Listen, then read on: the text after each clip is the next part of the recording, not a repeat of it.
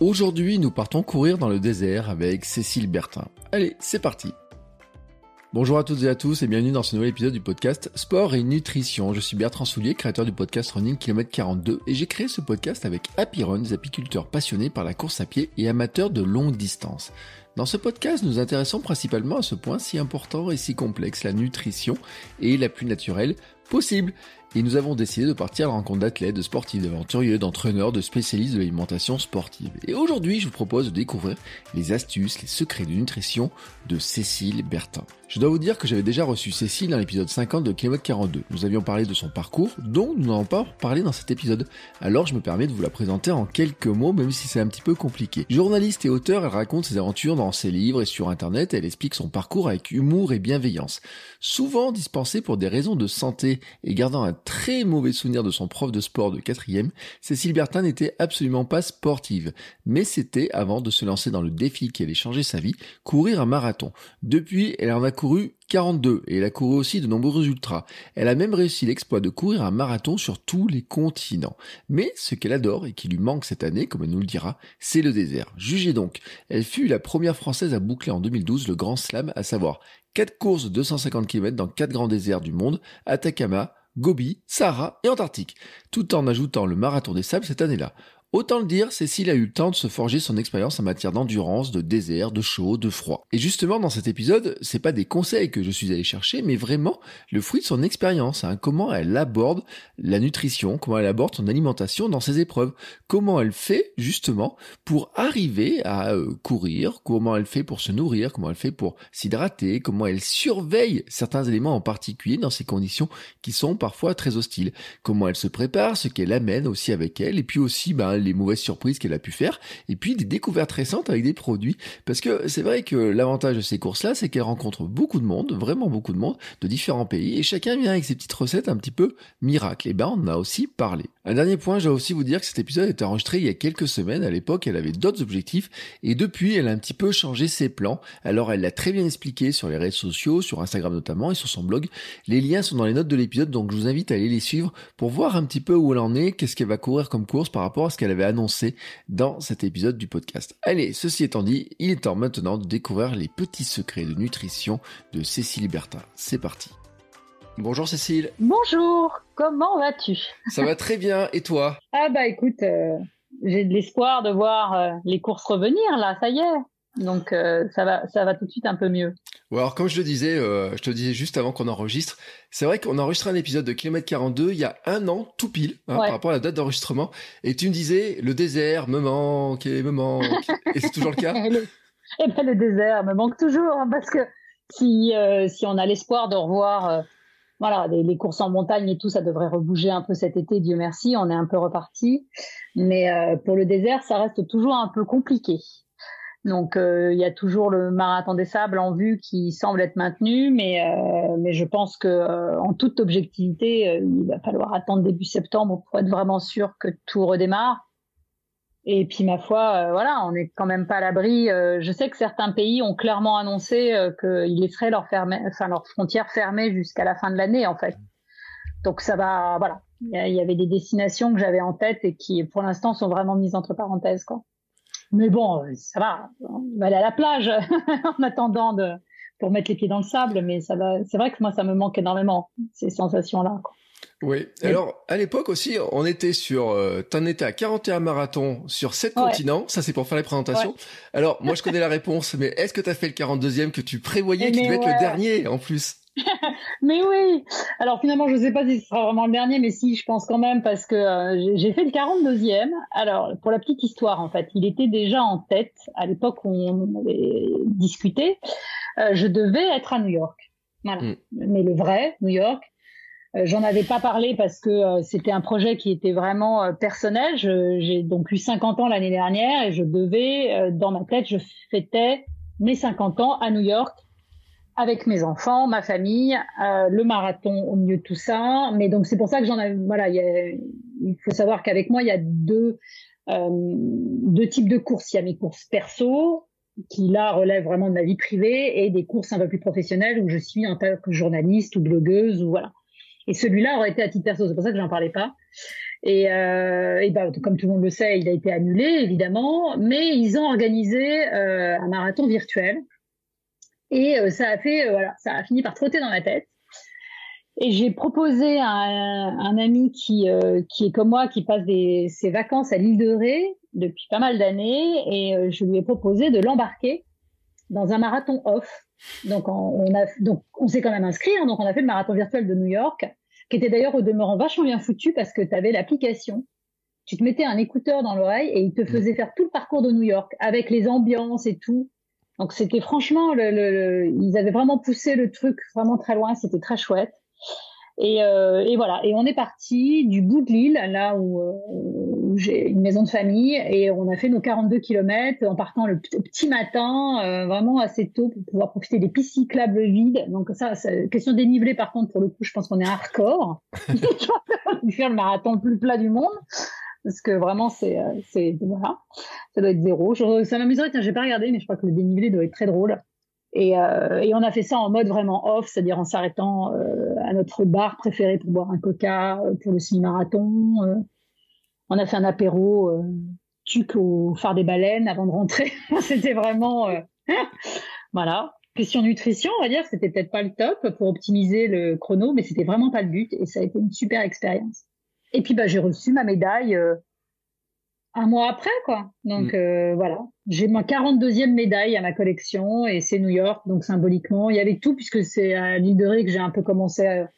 J'avais un peu commencé à courir chez moi, mais c'est vrai que l'île de Ré, ça a été des premiers, euh, mes, mes, premiers footings longs et tout, ils ont été à l'île de Ré, donc c'était chouette d'avoir cette boucle en fait. Euh, tu, tu l'as jamais fait New York en fait ou tu l'avais déjà ah, fait si, si, si, si, je l'ai fait. Non, non, je l'ai fait, je l'ai fait. J'ai eu cette chance inouïe de le faire et je l'ai fait plusieurs fois. Donc, euh, non, non, moi c'est euh, un truc de dingue puisque j'ai commencé à courir pour New York et euh, et du coup, euh, mais vraiment, enfin quand je dis que c'était pour ça, c'était vraiment ça dans ma tête. Et j'ai euh, je l'ai gagné en concours. Mon premier New mmh. York en fait, a été un concours gagné. C'était Intersport et Nike qui organisaient ça à l'époque. Et voilà. Et donc je suis partie à New York tout frais payé. Donc autant dire euh, c'est de dingue, de dingue. Euh, c'est là que tu te dis que c'est ton destin. C'est-à-dire, moi mm. qui crois beaucoup au signe, alors là, je me suis dit, il y a un signe. Et, euh, et je me suis retrouvée à New York. Euh, je me suis retrouvée à découvrir hein, d'abord les marathons à l'américaine, donc euh, pour pour en revenir à la nutrition, c'est-à-dire que tu découvres vite que bah ils ont que de la flotte et de la Gatorade qui colle aux pompes. Parce que très vite, les, les gobelets de Gatorade se renversent sur le, le sol et, et quand tu n'as pas un chrono aussi voilà, si rapide que le mien, euh, bah, tu, tu, te retrouves, c'est des souvenirs, quoi. Les, les sons, là, Gatorade, Gatorade, Water, Water, c'est des trucs que tu entends tout, tout, le truc du marathon de New York. Tu découvres les, les, les enfants qui ont des boîtes de bonbons qui distribuent sur le bord du chemin, euh, des choses comme ça, c'est assez dément. Et euh, tu as les bagels dans la zone d'attente avant de partir. Euh, ils te nourrissent aussi si tu veux, donc une espèce de bagels complètement... Euh, trucs, tu les jettes sur les canards, tu les assommes. Euh, donc voilà, moi ça a été, j'ai eu la chance de pouvoir y retourner plusieurs fois pour euh, pour le travail et tout. Donc euh, puis mes enfants en fait, pour la petite histoire, tant qu'on y va jusqu'au bout. Mais euh, mes deux aînés ont vécu à New York, ont eu cette chance. Donc euh, ont passé une année à New York, ce qui fait que maman avait une excuse de trouver pour aller voir ses bébés à New York. Donc voilà, mais c'est vraiment une c'est vraiment un, de mes marathons préférés. C'est pas par hasard si je l'ai refait et et je trouve que finalement, c'était ça que j'avais en tête, c'était de terminer par celui-là. Et euh, bon, bah finalement, ça a été à l'île de Ré. Je sais, c'est pour ça. Je me dis, est-ce que du coup, ce sera pas un 43e un jour si j'ai cette chance de pouvoir retourner à New York, parce que bon, j'ai toujours pas soufflé mes bougies de mes 50 ans avec cette blague. Je ne sais pas. C'est la grande question pour l'instant. Alors là, on parle de nutrition et depuis le début, tu as parlé de coca, de tuc, de bagel, de Gatorade, de flotte, de bonbons, de trucs comme ça. Et les gens ils doivent se dire, alors attends, euh, là, qui c'est qu'ils ont invité sur le podcast pour nous donner des conseils en nutrition? Donc, il est quand même temps qu'on fasse un peu plus les présentations parce que on a dit il y a 42 marathons. Ce qu'on n'a pas dit, c'est que tu les as courus sur tous les continents de la planète. Et ouais, bah oui, qu'est-ce que tu veux? Il faut bien s'occuper dans la vie. Euh, non, non, mais c'était un, projet un peu dingue qui avait pour but de euh, d'inclure le marathon de l'Antarctique et, euh, qui reste le, voilà, c'était un rêve ultime pour moi et j'ai eu la chance de pouvoir le réaliser. Et, voilà, ça s'est passé comme ça. En fait, par contre, il y a eu, j'ai fait donc j'ai fait j'ai fait sept marathons sur sept continents en 80 jours. Mm. Et je dirais qu'assez paradoxalement, euh, alors que j'étais assez, euh, enfin, oui, pas forcément concernée par la nutrition sportive, euh, parce que bah, je, je, trouvais que j'avais un niveau que je pense qu'il y a très souvent on a ça ce réflexe de se dire attends c'est bon euh, je tourne un marathon en plus de 4 heures hein, pour, je veux pas donner les chronos exacts mais vous voyez un, mm. le, le, le, type de chrono qu'est-ce que je vais m'emmerder entre guillemets euh, avec la nutrition sportive mm. on considère euh, souvent que c'est réservé aux élites en fait les gens qui s'embêtent à mm. Et, euh, et puis bah, donc il y a eu ce défi de faire tout ça en 80 jours où là il, ça a été tout de suite je me suis dit bon il va falloir jouer la récupération euh, va falloir planifier parce que très vite quand tu cours à l'étranger tu te rends compte que bah, tu ne peux absolument pas euh, compter sur les ravitaillements qui vont vraiment d'un pays à l'autre ils vont être totalement différents mmh. donc ça veut dire qu'il faut que tu sois en autonomie et là tu commences à te poser un peu plus la question de ce que tu vas manger. Tu fais aussi un peu plus attention à euh, ce que tu vas manger la veille parce que euh, c'est très bête à dire, mais euh, le côté oh c'est facile, je me fais une pasta partie la veille ou machin. Ah bah il y a des pays, c'est bien coincé. parce qu'il y en a pas des pizzerias ou des machins. Enfin, voilà, il y a eu des problématiques comme ça qui sont qui voilà qui, qui, sont apparues et c'est clairement à cette époque-là que, j'ai commencé à me poser la question. J'ai pas eu le choix en fait. Mm. Voilà il a fallu réfléchir. Il a fallu réfléchir, mais le truc très bête, hein, euh, l'Antarctique, ça gèle. Oui. oh, la bonne blague. Donc tu tu peux pas partir avec tout n'importe quoi. Je veux dire les les les, les gels on, supportait très mal. À l'inverse, moi j'ai aussi découvert assez violemment que beaucoup de gels ne supportent pas les hautes chaleurs. Mmh. Donc ça, c'est des tests que j'ai fait en réel, enfin sur le terrain, qui ont été euh, très souvent de très mauvaises surprises, évidemment parce que tu te rends compte que ce que tu as emmené ne correspondra pas et machin. Donc c'est des choses comme ça qui ont évolué, euh, qui ont fait que je me suis penchée vraiment sur ce sur ce sujet de façon euh, un peu plus sérieuse. Et puis, euh, mais après, oui, je suis la première à dire que moi, après un ultra, quand ça m'arrive, le premier truc qui me fait envie, c'est d'aller au McDo. Ça, c'est très très clair. Je l'assume, je le revendique. Et je pense qu'il y a même une explication tout à fait logique. Euh, on dit souvent, tu vas au, au McDo, t'as faim au bout de deux heures. Mm. C'est un truc souvent qu'on reproche. C'est-à-dire, c'est, t'en as certains qui disent c'est du prédigéré ou ce que tu veux. Ouais, mais justement, c'est l'avantage parce que quand tu t'es fait une très grosse course qui a duré bien longtemps, s'il y a un truc qui morfle, c'est le système digestif. Ouais. Franchement, on prend un coup. Même ça veut pas dire que tu as passé ton temps à vider tes tripes ou quoi que ce soit. Tu peux avoir eu une très bonne course, mais tu ne le vois pas, mais ton système digestif a forcément morflé. Et l'avantage de la nourriture de chez McDo, c'est qu'elle est souvent très salée, voilà, ce qui est parfait pour euh, récupérer du sel assez rapidement. Elle est grasse, c'est pareil, tu as besoin de gras. Et donc, elle se digère très facilement. Donc, moi, je la digère mieux. Donc, c'est après, je, je ne mange pas du tout un Big Mac. Je ne mange pas de viande rouge. Euh, voilà. Mais euh, vraiment, ça fait partie. Il y a un raisonnement en fait beaucoup plus euh, sérieux entre guillemets que ça. C'est-à-dire, j'ai fait des tests de, de repas de récup et pour l'instant, c'est celui que je ne vomis pas. voilà. Donc je vais continuer euh, jusqu'à nouvel ordre. Non, après ça, ça dépend parce que c'est pareil, ça va dépendre du pays évidemment. Mm. Quand je suis en Asie. Euh, en Asie, je vais pas au McDo, je profite de, de la chance inouïe d'avoir la possibilité d'avoir du riz sauté, euh, Là, ça a été mon grand kiff, euh, ma grande attente pendant le dernier euh, trail que j'ai fait en Asie, donc à Hong Kong. Voilà, oh j'ai pensé qu'à ça pendant mes 50 bornes, à mon riz sauté euh, que j'allais pouvoir m'offrir à la fin de la course.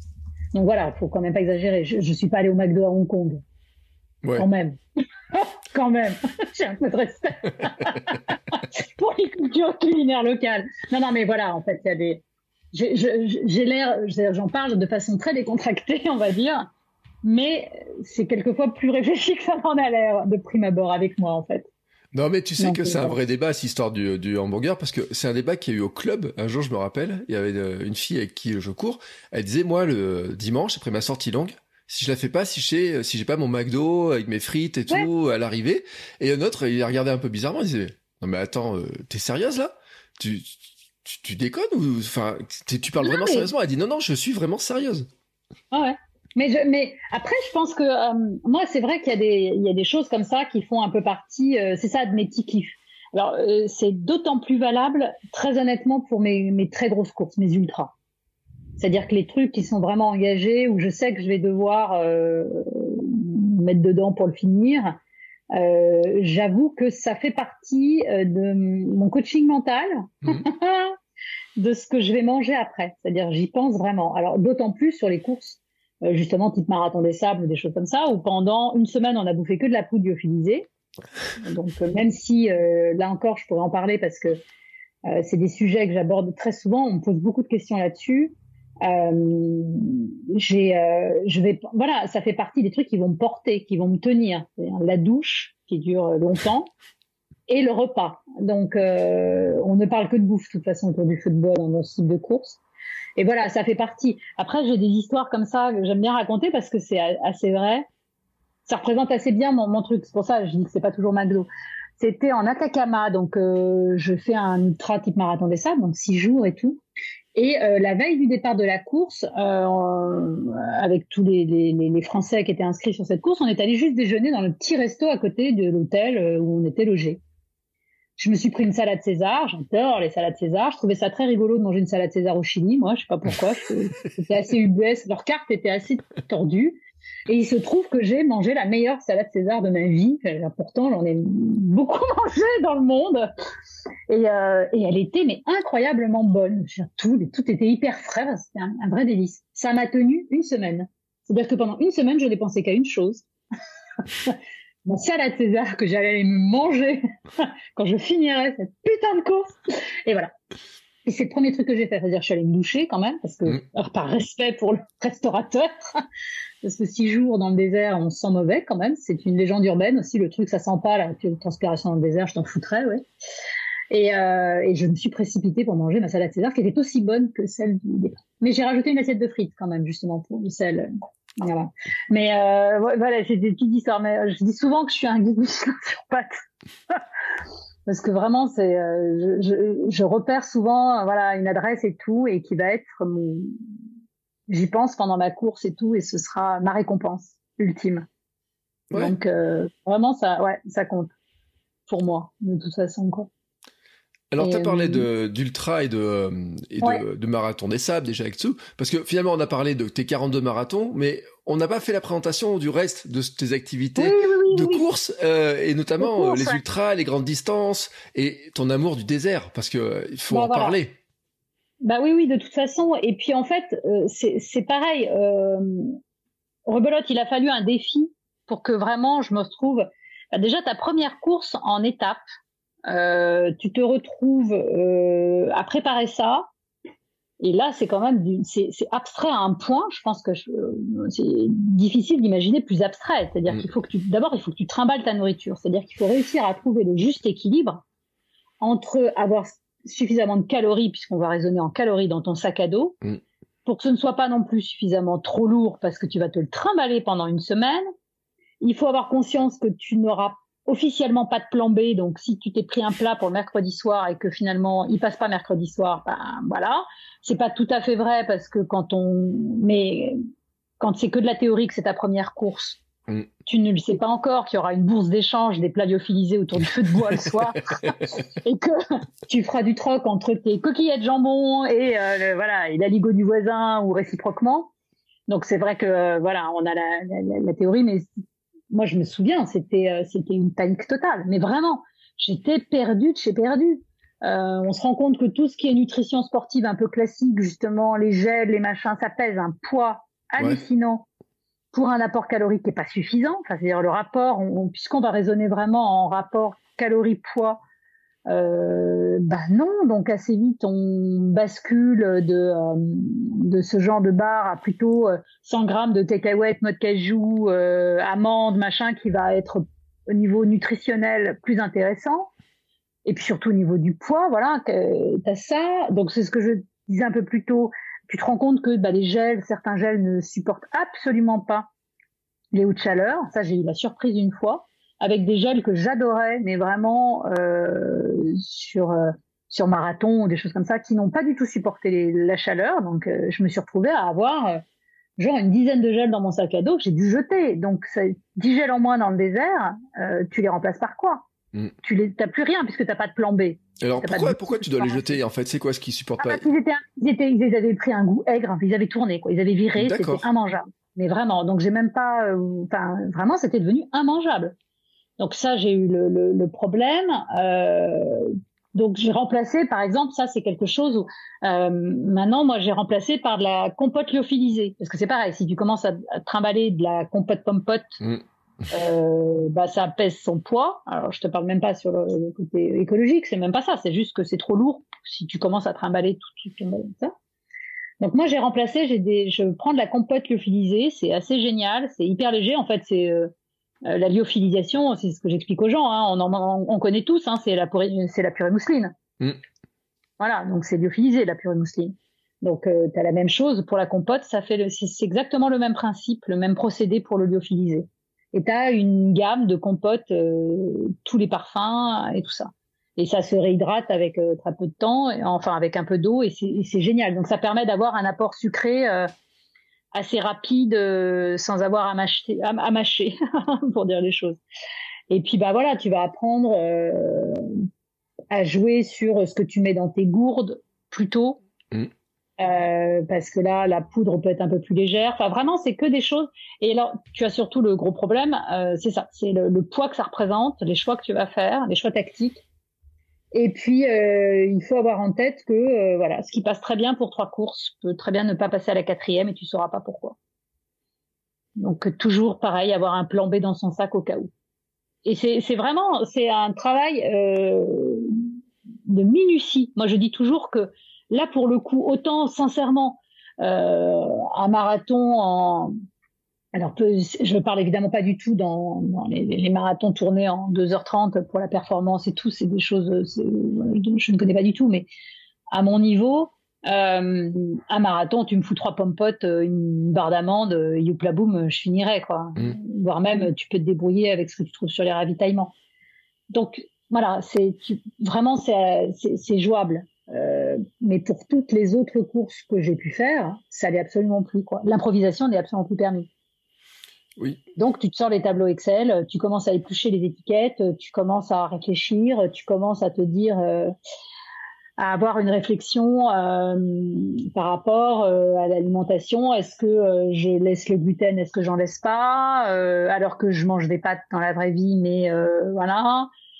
C'est plein de, c'est vraiment plein plein de réflexions comme ça. Et le problème que qu'on a, c'est que très souvent tu testes sur le terrain, quoi. Tu te retrouves à tester sur place et et quelquefois en faire les frais sur place. Donc c'est vrai que c'est pas simple. Aujourd'hui, je, je prends plus de risques. C'est-à-dire qu'en gros, j'ai euh, j'ai mon tableau précis et, euh, et quand je pars, euh, je prends je prends que des choses qui ont été testées, approuvées de façon euh, enfin vraiment voilà, je, je prends plus de risques. C'est-à-dire que j'ai j'ai trouvé mon mon repas de récup à l'arrivée de l'étape qui me correspond le mieux euh, mais ça, tu, tu, tu patauges en fait au départ, quoi. Et donc c'est vraiment pas évident, hein, parce que euh, c'est avec la pratique là pour le coup, c'est vraiment avec la pratique que tu vas faire. C'est-à-dire, tu peux vraiment pas te baser sur. Enfin, moi, je sais pas comment les gens font de partir avec des, tu vois, des kits tout faits ou de prendre le tableau Excel d'un d'un d'un copain qui a fait le marathon des sables, qui te l'envoie et la personne commande la même chose. Oh, non. Ah, non, non, non, mon Dieu. Donc, je dis toujours aux gens, euh, quand on me demande des conseils, j'ai dit, attention, voilà ce que moi je fais, ça mm. me correspond à moi, mais vraiment, euh, il faut le regarder de loin. Mais surtout pas faire du copier-coller, quoi. C'est prendre un risque qui est énorme. Et euh, il faut avoir conscience que euh, j'en ai fait des bêtises, donc c'est pour ça que je peux en parler. un petit déjeuner qui passe pas, un jour sur une étape, ça m'est arrivé, mm. impossible de l'avaler, ça veut dire que je suis partie quasiment à jeun. Mm. Quand on est à la quatrième étape d'une course, partir à jeun, c'est c'est aller dans le mur, mais euh, c'est plus le mur, c'est la muraille de Chine euh, XXL que tu te prends parce que ton corps a tellement, est tellement carencé déjà de, calories par rapport à l'effort qu'il a fourni pendant les quatre premiers jours. Dans le cinquième, c'est le crash en flamme et ça, ça n'a pas loupé. Donc voilà, et euh, Dieu merci, euh, voilà, ça c'est, euh, on m'a réalimenté, les gens sont sont arrêtés, m'ont donné à manger et tout pour me faire repartir. Mais euh, ça allait parce que j'étais pas seule. La même rigolade dans, dans, certaines courses que je fais où là tu vois personne pendant 20 bornes, je, là, là, là, je mets ma vie en danger. Donc c'est pour ça que je dis que c'est, il faut faire très très attention. C'est 50% euh, de la réussite là pour le coup d'une course mm. euh, sera l'alimentation, vraiment. Donc euh, même si euh, j'ai des côtés un, un peu peu funky quand j'en parle, s'il y a vraiment un domaine dans lequel vraiment j'improvise absolument pas, c'est celui-là quoi. Et puis, euh, puis euh, vraiment, en plus, avec les années, euh, ouais, avec les années, il y a des choses qui ont changé. Ça, c'est vraiment quelque chose que, que j'ai remarqué. Il y a des choses qui passent plus. Donc, le, le, je pense que le plus grand classique, c'est la pasta partie qui passe plus. J'en ai trop fait et je peux plus les voir en peinture, les pâtes la veille de la course. Donc, c'est pas une question de gluten ou pas de gluten, c'est juste que je peux plus les saquer. Donc, euh, j'ai fini par remplacer, des aller chercher je bouquine quand même pas mal, c'est l'avantage aussi de mon métier, je reçois pas mal de bouquins de nutrition. Je suis foutement incapable de suivre un régime strict, euh, que ces choses soient claires. Euh, j'ai tout tenté, euh, cétogène, euh, machin truc, ça dure à peu près 48 heures, c'est euh, le maximum que je puisse faire. J'allais dire que j'ai aucun régime qui, qui correspond, qui, qui, garde vraiment les trucs que j'aime. Je suis prêt à renoncer à tout ça. Quoi. Mais ouais, non, j'ai à peu près tout testé quand j'ai réfléchi. Quoi. Mais par exemple, oui, je mange euh, beaucoup, beaucoup moins de viande que j'aurais pu en manger à une époque, même si j'en mangeais déjà pas beaucoup. Euh, voilà, c'est des choses, euh, à titre perso, ça ne me donnerait pas l'idée de manger de la viande rouge dans les deux jours qui précèdent une course, voire trois. Mm. c'est des choses que j'ai supprimées au fur et à mesure.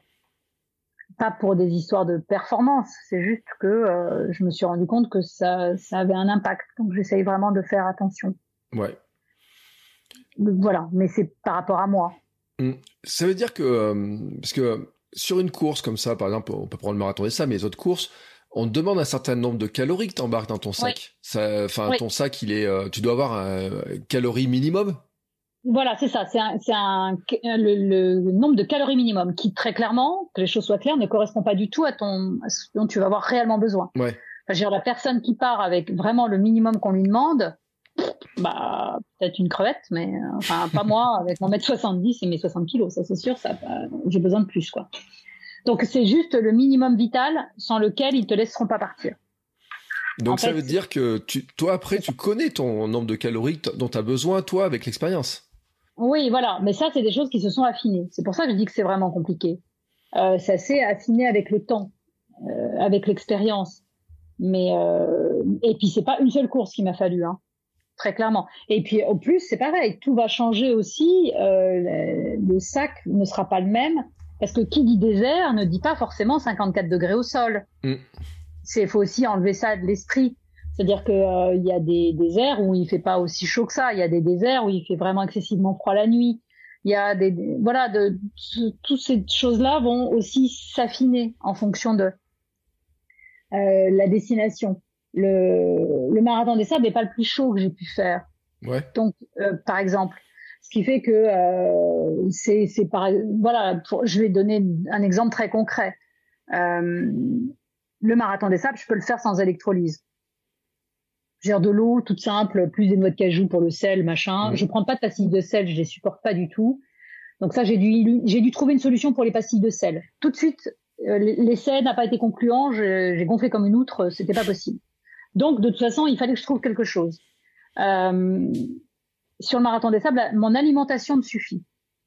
Voilà. Donc, le sel que j'apporte avec mon alimentation euh, va me suffire, que ce soit par les graines, que ce soit par la soupe miso que je prends en, en plein de récup, qui est, qui est très salée, euh, pleine de nutriments et tout. Et voilà. Donc, tu vois, ce genre de choses, ce, sera affiné. Mm. Une course comme celui, celle d'Atacama, par exemple, mm je suis allée, où là, tu as des températures dans le salar, où là, on monte vraiment à plus de 50 degrés, c'est une réalité. Là, tu les passes plus sans électrolyse, par exemple. Donc moi, ce sera, euh, voilà, j'ai des électrolytes, euh, c'est pas des électrolytes, d'ailleurs, c'est des électrolytes que je prends, en plus en gélule, euh, que je vais compléter, tu vois. Donc ça, c'est des choses où j'ai découvert que voilà, une marque qui, moi, fonctionnait bien sur moi. J'en ai testé deux ou trois. Quand on a trouvé une qui a l'air de mieux fonctionner que les autres, tu l'adoptes. Euh, tu te prends pas la tête et, euh, et voilà c'est ce genre de choses qui se seront affinées en fonction de l'endroit où je vais euh, par exemple une course rebelote je suis allée faire une course qui était donc pas du tout dans le désert mais au Vietnam, ou le jungle marathon dans, la, dans, la, dans le Brésil, au Brésil, c'est de la chaleur, oui, mais c'est surtout un taux d'humidité dingue. Mm. Donc, tu transpires énormément. Donc là, pareil, tu ne peux. Mon côté, je bois que de l'eau pendant la course, mais absolument pas possible sur ce type de course. Donc voilà, à chaque fois, je vais quand même affiner en fonction de l'endroit où je vais. Tu ne peux pas être aussi simpliste et de dire euh, c'est désert, ce sera ça. Euh, c'est courses en, en, autonomie alimentaire, ce sera ça. Non, je suis obligée vraiment d'adapter en fonction de plein d'éléments qui sont les éléments climatiques autour et qui sont propres à chaque pays, à chaque destination. Oui, puis. C'est sérieux. Hein. Ouais, et puis surtout que, alors moi, tu vois, tout à l'heure tu parlais que tu disais les gels, donc euh, au chaud, ça, ça craint le chaud. Dans, le, froid, dans le froid, quand tu as fait ton marathon. ça, fait, ça fait des sucettes, c'est-à-dire ça se, j'ai et euh, c'est pas très pratique. Euh, les, bon, pour je sais pas si je peux citer une marque, mais euh, les gus supportaient pas mal le froid. ça devenait une espèce de truc genre caramel, mais comme les caramels qui collent aux dents là quand c'est des gamins. Ouais, plutôt, ça passait plutôt pas mal. Non, c'est-à-dire que vraiment, tu comprends vite qu'il faut absolument les planquer sous tes quatre couches de vêtements et euh, mm. mettre le contre le corps pour que ça reste à peu près, euh, euh, voilà, à température. Mais c'est pour ça le, le, le mon, ma première expérience en Antarctique, puisque j'ai eu la chance dingue d'y aller deux fois. Euh, le marathon, quand je l'ai fait, il y avait une américaine qui était là avec des M&M's, donc c'est là que j'ai découvert le bonheur des M&M's sur les courses. J'ai dit, mais pourquoi des M&M's Elle m'a dit, mais tu vas voir, euh, c'est génial, euh, ça supporte, euh, je cours souvent, genre au Canada, machin, mmh. par des très grands froids et tout. Et ça supporte super bien le froid et tout ça. J'étais assez perplexe. Et elle me dit, ça supporte aussi très bien la chaleur, ce qui était vrai. Donc en fait, oui, j'ai toujours des M&M's qui sont des plans B et tout, et alors qui sont top parce que t'as le chocolat, t'as as du gras, t'as la cacahuète, machin. je vais même au bout du truc parce que maintenant il existe peanut butter, donc tant qu'il y aller dans les calories, autant se faire plaisir. Que j'achète aux États-Unis, oh, c'est le pied total. Donc euh, voilà, ça c'est des trucs, euh, tu, tu prends euh, enfin un 4-5 M&M, ça, ça, équivaut à un gel. Hein. Et ça supporte donc euh, toutes les températures. Parce que franchement, je les ai emmenés euh, dans des températures assez élevées. Ben, en Atacama, c'est sûr, ils étaient là. Parce que j'ai sauvé un coureur à l'étape longue avec mes M&M's. Donc, euh, tu vois, enfin, c'est, euh, il ne revenait pas que je sorte mon sachet euh, coloré, là. Et, voilà, il n'était pas bien du tout et je lui ai redonné un petit bout de boost avec mes, mes M&M's. Donc, voilà, ça fait, c'est-à-dire que c'est ça, ce qu'il faut comprendre, c'est que quand je dis que j'utilise ça, euh, c'est pas que pour le fun. Il y a aussi un minimum de réflexion derrière, mm. sans blague à part c'est vraiment, c'est ça, c'est du sucre, du gras, euh, c'est parfait. Et alors, encore plus au peanut butter. Donc, euh, bon, je vais te dire c'est du bon gras, mais euh, c'est quand même, voilà, c'est pas uniquement pour le plaisir. Et puis, bon, bah, t'as le côté euh, plaisir, euh, évidemment, de, de, manger un truc. Ce qui est drôle, c'est que en fait, tu reviens à l'histoire du M&M's qui a été inventé exprès pour ça. Alors à l'époque, c'était pour les militaires. Hein. Euh, c'était les soldats britanniques qui utilisaient un équivalent mais dans l'histoire, c'est qu'ils ont inventé les c'est justement pour avoir du chocolat à emporter et qui fondent pas dans la poche, qui fondent pas dans la main, qu'on puisse le transporter, etc. Donc finalement, en courant, tu, tu, tu reviens à la logique du M&M's, alors que tout le monde les mange devant la télé. Finalement, tu, tu consommes dans sa, sa bonne utilisation. Mais, oui, oui, non, mais c'est, mais tout à fait. Et euh, non, mais ce qui est assez marrant, c'est ça, c'est que euh, en France, j'ai eu l'impression euh, quand j'ai annoncé ça, enfin, j'en ai parlé d'être une extraterrestre, tu vas aux États-Unis courir, enfin tout le monde en a, c'est ça enfin tous les mm. Américains connaissent l'intérêt du truc et, et, même de très bons coureurs au demeurant, c'est-à-dire c'est pas J'en ai discuté avec des coureurs élites et tout qui voient tout à fait l'intérêt phénoménal du M&M's. Mm. Donc c'est pour ça que ça m'a ça m'a beaucoup amusé. C'est quelque chose qui moi me passionne justement. c'est l'approche nutritionnelle en fonction des pays. Mm. Euh, pour, les, pour finalement la même chose, c'est-à-dire euh, courir ce 42 bords ou, ou, plus encore. C'est fascinant. Moi, j'adore ça. Aller regarder. Euh, alors, c'est encore plus facile sur les courses en étapes puisque donc on est sur sur un camp tous ensemble tous les soirs. Donc, tu vas voir dans les gamelles des autres ce qu'ils mangent et tout. Et moi, ça m'a toujours passionné. Enfin, je, je, vraiment, ça. D'abord, je m'en inspire aussi souvent ça m'a permis de découvrir des choses chez, chez, mes, chez nos voisins. Et, euh, et, et j'aime beaucoup ça. Le grand truc en ce moment, je pense qu'on en a. Euh, chez les Américains, c'est le jus de cornichon. Ah bon? Ah, mais ouais. Donc, ils ne mangent pas les cornichons, hein, ils, ils, mangent le, enfin, ils boivent le jus de cornichon Mm. en récup. D'accord. Donc, euh, et c'est même aujourd'hui euh, conditionné en sachet individuel pour que tu puisses vraiment l'emporter partout euh, et tout. Donc, euh, avoir ta dose de facilement de jus de cornichon en récup. Donc, ça, moi, voilà, ça c'est un petit, petit exemple qui me donne pas les dernières nouveautés, mais parce que ça fait un bout de temps que je suis pas allée courir à l'étranger, faut dire. Et, euh, et voilà, non, je trouve ça toujours passionnant Mm. d'aller euh, d'aller voir un peu euh, comment ça fonctionne, quoi. De voir qu'il y a quand même vraiment des modes alimentaires pour les sportifs en fonction du pays. Bon, on l'a tous un peu vu en suivant les élites, de toute façon. Ouais. Parce que euh, on a eu le gluten free qui est arrivé euh, des États-Unis à fond les ballons avec euh, avec toute la bande, avec Scott Jurek et tout. Ah, je peux raconter une histoire? Oh oui, vas-y, vas-y. Raconte-moi une histoire. une histoire, une histoire. Une histoire. non, parce que celle-là, elle est vraie. Et, donc, euh, je, je connais, enfin voilà, je découvre Scott Jurek euh, à l'occasion de la sortie de son livre en France. D'ailleurs, très livre très sympa, and Run, machin. Et, bon. Et puis euh, l'année suivante, moi c'était l'année suivante, j'ai la chance d'être au marathon de Boston. Mm. Bon. Euh, oh que oui. oui. je sais que c'est une chance. Et, euh, et puis bah, en arrivant sur le retrait du Dossard, il y avait des programmes, des, des, des, interventions, des conférences et tout qui étaient donnés. Et je me réalise que j'ai raté celle de Scott Jurek euh, de trois minutes et tout. Donc euh, bon, je passe quand même au stand au cas où. Il est pas là. Tant pis, je vais chercher mon dossard et tout. Et puis euh, on va euh, en sortant, on va déjeuner. J'étais avec mon mari. Euh, Marie qui, qui fait vraiment pas du tout de sport, donc si j'arrive à peu près à gérer euh, le repas la, le, le, soir pour le lendemain matin, euh, j'ai bien senti que le samedi midi, je pouvais me brosser avec mon régime spécial marathon. Et donc on est allé dans un resto français juste à côté de l'endroit du retrait des dossards. Un peu chicos, mais euh, très très beau. Et, euh, et on s'installe, il nous installe. Et là, au bout de trois minutes, je réalise que nos voisins de table, c'est Scott Jurek et son épouse. Ah. Donc bon, je, ce qui me met dans une situation un peu embêtante parce que il est avec son épouse, donc en repas à titre privé. Moi, je suis avec mon mari en repas à titre privé et j'ai pas envie forcément de l'embêter et d'aller faire la groupie. Autant ça me gêne absolument pas, voilà, d'aller embêter un coureur élite quand il est en train de faire sa conférence entre guillemets et qu'il est dans son job. À titre privé, ça m'embête un peu. Et voilà, donc on commence à déjeuner et là je vois Jurek qui commande une deuxième corbeille de pain la baguette, c'est un resto français, la baguette, et que je te sauce ça avec de l'huile d'olive et du sel, à l'espagnol, la machin. Mais j'ai vraiment, je l'ai vu se taper une corbeille entière de baguettes françaises, enfin, de la bonne baguette française. En plus, le pain était très très bon. Donc là, je craque, si tu veux. Au bout de cinq minutes, je dis non, mais il se fout de ma gueule ou quoi? C'est une blague. Donc, oh, mais c'est une blague. Donc là, j'interviens. Je dis bon, tant pis. Je suis désolée de vous déranger. Je sais que vous êtes machin. J'ai dit, attendez, j'ai lu votre livre, on s'est rencontrés l'année dernière lors de la conférence que vous avez donnée chez votre éditeur et tout. Vous m'avez expliqué en long, en large et en travers que le gluten c'était le mal, et là vous en êtes à une baguette. Euh, même moi, j'en mange pas autant, euh, alors que je suis française. Et là, il me sort, et je jure sur la tête de mes gosses c'est vrai. Ah oui, mais ça, je peux, c'est du pain français. Mm. J'ai hop, hop, hop, hop, hop, hop, comment ça? Vas-y, réexplique.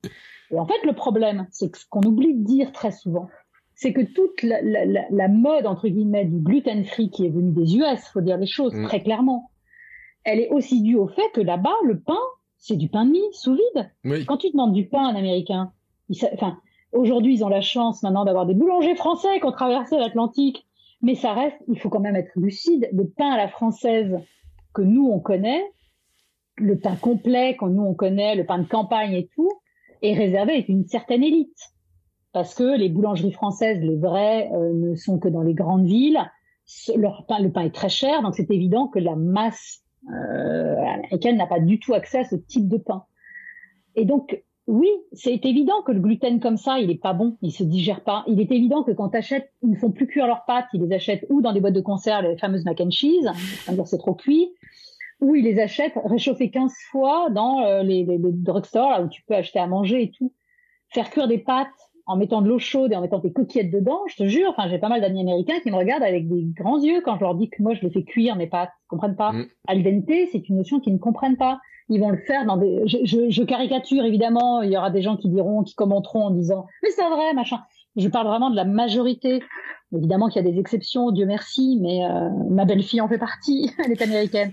Donc je sais qu'elle sait faire cuire des pâtes, mais Vraiment, c'est ça. Et c'est pour ça qu'en fait, il y a un réel problème du gluten. Mais il me dit, mais moi, quand je mange du pain en France et le pain de campagne du petit boulanger qu'il fait avec un, un blé euh, machin, j'ai pas, j'ai pas du tout de problème de digestion. Mmh. Donc voilà, il faut pas. Ça m'amusait. Donc euh, moi, je, je, pour ça que je continue le gluten, mais jamais tu me verras manger du pain de mie mmh. sous vide ça me paraît une hérésie. Mon pain, il est chez mon boulanger, frais, bio, euh, et je, je choisis, euh, voilà. Oui, surtout qu'on peut dire qu'en plus le pain au levain, par exemple, en plus, ça aurait des qualités complémentaires pour la digestion et tout que qu'ils connaissent pas. Mais bien sûr, donc c'est vrai que euh, voilà, ils ont. Euh, mais je l'ai vécu parce qu'en fait, c'était sur une course américaine euh, que j'ai faite en étape. Et voilà, on était donc nourris au petit déjeuner, ils nous servaient. Il y a de la semaine, je n'ai eu que du pain de mie mm. sous vide et des céréales. Euh, c'est ce qui m'a sauvé et surtout des œufs. Euh, ce qui m'a là, j'ai été en 100% prot. Euh, je crois que j'ai jamais été aussi proche d'un régime cétogène pendant une semaine. Qu'à ce moment-là, bon, ça, ça a duré que le matin parce que L'après-midi, ils nous mettaient des, des, des, des, des bassines de bretzel, euh, les bières sans alcool, donc évidemment, ça, ça tenait pas très longtemps mon histoire. Mais, mais vraiment, euh, j'ai vu ce que c'était que pour eux le petit déjeuner. Mm. C'était des baguettes, donc euh, les baguettes et du pain de mie sous vide. Donc, euh, évidemment, c'est indigeste. Merci. T'as pas besoin d'avoir fait 50 nutrition si tu veux pour le savoir, quoi. Donc voilà. Oui, c'était la fin de ma petite histoire. Que du règle mange du pain français quand il vient, quand il peut en manger. non mais c'est marrant. Après, c'est vrai que la perception qu'on a en plus. Euh, euh, des, des, gens, de ce qui est marqué dans les livres, etc. C'est vrai qu'il a écrit aussi pour apporter certaines choses à son public de départ. Bien sûr. Oui, oui, non, mais tout à fait. Après, euh, voilà, c'est évident, il a tout à fait raison. D'abord, le livre a d'abord été écrit pour un public américain. Oui. Il a été traduit, donc voilà, il n'a pas adapté son livre non plus à chaque culture. Mm. Euh, c'est évident que euh, tout ce qu'il met, un, un, japonais qui lira son livre ne, ne le comprendra pas. Parce que euh, un, voilà, un japonais ne mange pas des burgers et des frites tous les midis. Enfin, ça fait pas partie de son alimentation. Donc c'est pour ça, faut jamais oublier ce détail quand même qui a son importance. C'est l'origine du pays de l'auteur d'un mm. livre qui va vraiment jouer totalement dans un sens ou dans l'autre. Donc, tu vois, c'est ça les je, je, me suis amusée. Euh, donc, je reviens à Hong Kong, qui est une de mes dernières, dernières plus belles expériences de trail et, puis humaine d'ailleurs. Euh, le, le j'ai fait une journée de randonnée avec un guide et euh, lui, on a beaucoup parlé justement d'alimentation et tout. Et euh, lui me disait, euh, ce qui m'a vachement surpris parce qu'il avait vécu en France, c'est la quantité justement de viande que vous mangez. Mm. Il dit vous une entrecôte frite.